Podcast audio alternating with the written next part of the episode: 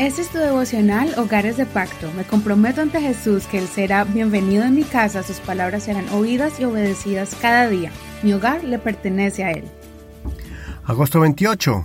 Muerta, viva, tibia. Apocalipsis capítulo 3, verso 1 al 16. Versión Reina Valera actualizada 2015. Escribe al ángel de la iglesia en Sardis. El que tiene los siete espíritus de Dios y las siete estrellas dice estas cosas. Yo conozco tus obras, que tienes nombre de que vives, pero estás muerto. Sé vigilante y refuerza las cosas que quedan y están a punto de morir, porque no he hallado que tus obras hayan sido acabadas delante de Dios. Acuérdate pues de lo que has recibido y oído. Guárdalo y arrepiéntete. Si no eres vigilante, vendré como ladrón. Nunca sabrás a qué hora vendré a ti. Sin embargo, tienes unas pocas personas en Sardis que no han manchado sus vestidos y que andarán conmigo en vestiduras blancas, porque son dignas. De esta manera, el que venza será vestido con vestidura blanca, y nunca borraré su nombre del libro de la vida, y confesaré su nombre delante de mi Padre y delante de sus ángeles. El que tiene oído, oiga lo que el Espíritu dice a las iglesias.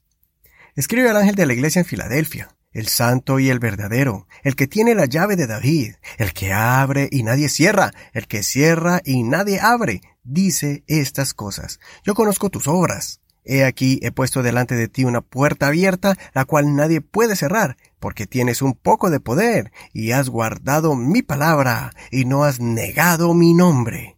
He aquí yo te daré algunos de la sinagoga de Satanás, de los que dicen ser judíos y no lo son, sino que mienten. He aquí yo haré que lleguen y se postren delante de tus pies, y conocerán que yo te he amado. Porque guardaste la palabra de mi paciencia, yo también te guardaré a la hora de la prueba que ha de venir sobre todo el mundo habitado, para probar a los moradores de la tierra. Yo vengo pronto, retén lo que tienes para que nadie tome tu corona. Al que venza, yo le haré columna en el templo de mi Dios, y nunca jamás saldrá fuera y escribiré sobre él el nombre de mi Dios y el nombre de la ciudad de mi Dios, la nueva Jerusalén que desciende del cielo enviada por mi Dios, y mi nombre nuevo.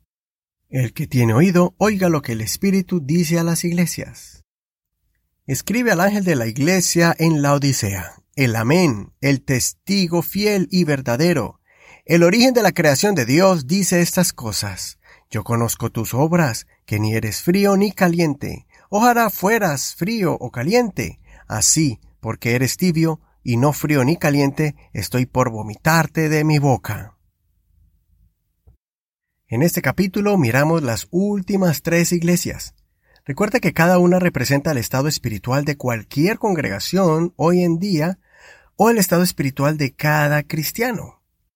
Te recomiendo que leas y estudies todo el capítulo completo para que aprendas de cada uno de los mensajes que Dios ha dado, mostrándoles en qué están fallando, las consecuencias por no cambiar y la recompensa si deciden cambiar. A la iglesia en Sardis le reprende porque vive engañada, pensando que está viva, pero la realidad es que está muerta. Su apariencia de vida piadosa no es verdad, pues ha dejado de hacer la voluntad de Dios y está muriendo lentamente. Dios le da una oportunidad para que se reactive y que no permita que mueran los dones de Dios.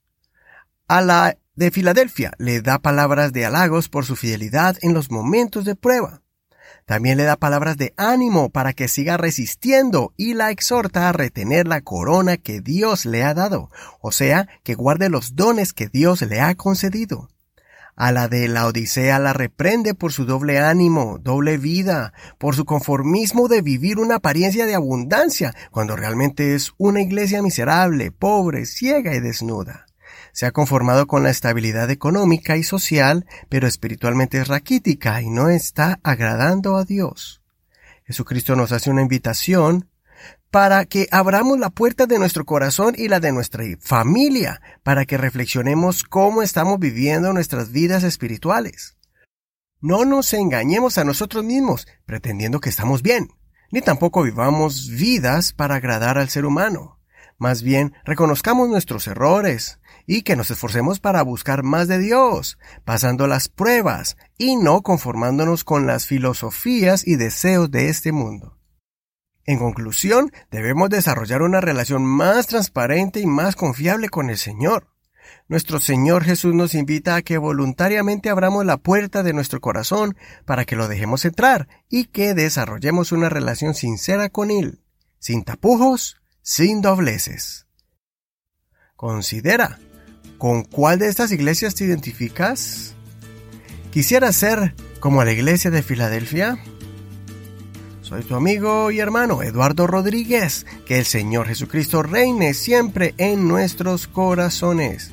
No olvides compartir este tu devocional favorito Hogares de Pacto por medio de tus contactos, por medio de tus redes sociales. Copia el enlace y compártelo para que muchos escuchen este devocional y de los días pasados. Simplemente descarga cualquier aplicación de audio como Spotify, Google Podcast, Apple Podcast, Deezer y muchas otras más.